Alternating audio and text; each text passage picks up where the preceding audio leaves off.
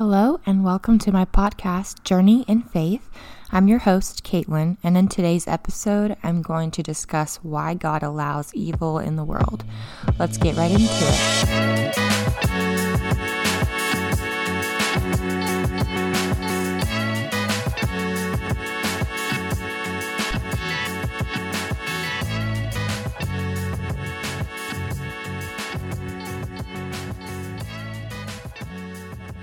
This is a question I wondered as a new Christian and heard it answered by many apologists during my journey in faith. To start this topic, we have to remember that God has given us our own conscience and free will because we are made in His image, and God has His own conscience and free will. With free will comes a choice automatically between what is good and then the opposite of good, which is evil without God ever having to have created evil. Each of us have done the right thing at times, but we've all chosen wrong before too.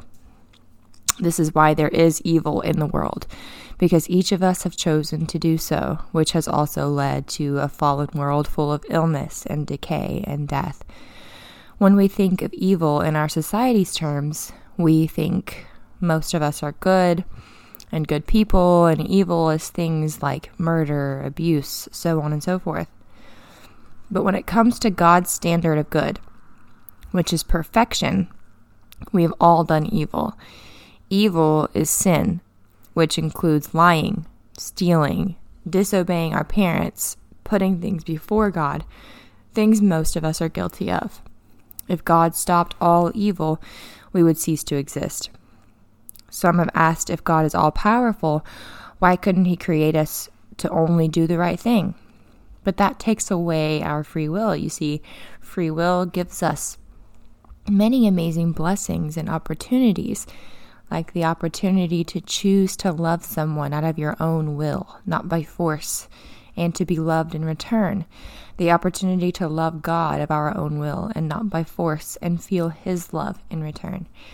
If God created us to love Him and love others without a choice, we would be robots, and that would not be real love.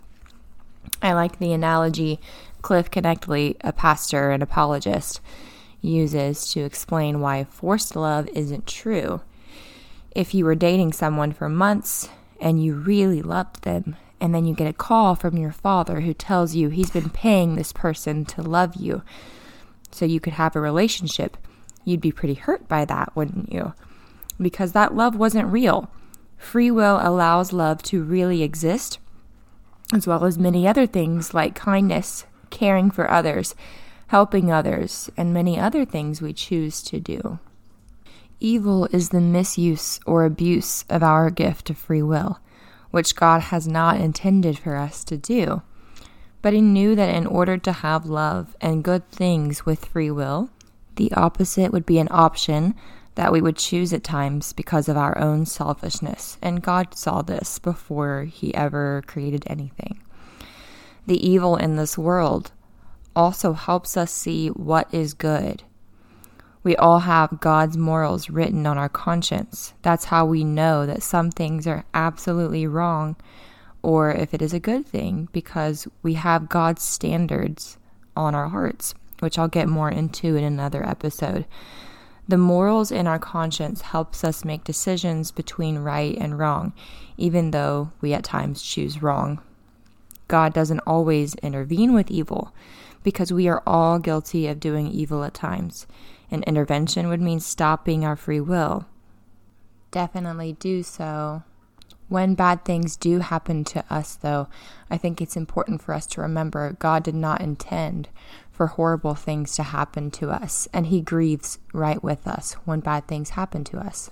There are times in the Bible, however, that God has intervened with evil, and then people called God evil as a result. Like when the world was so full of sin, He flooded it.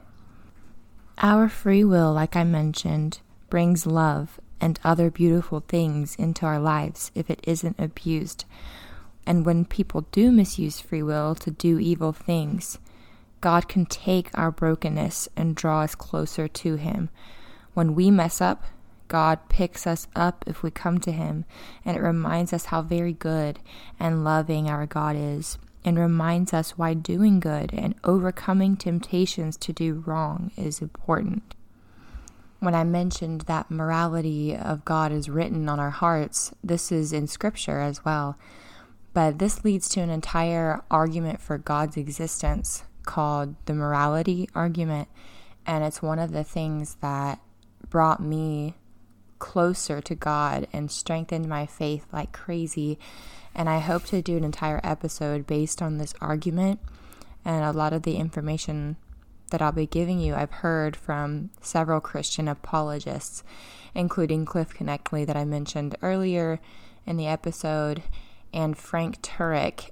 Um, and if you have the chance to listen to either of these guys, Frank Turek has a podcast and a book called I Don't Have Enough Faith to Be an Atheist. Um, and his website is called Cross Examined. And I think his podcast channel might be Cross Examined as well.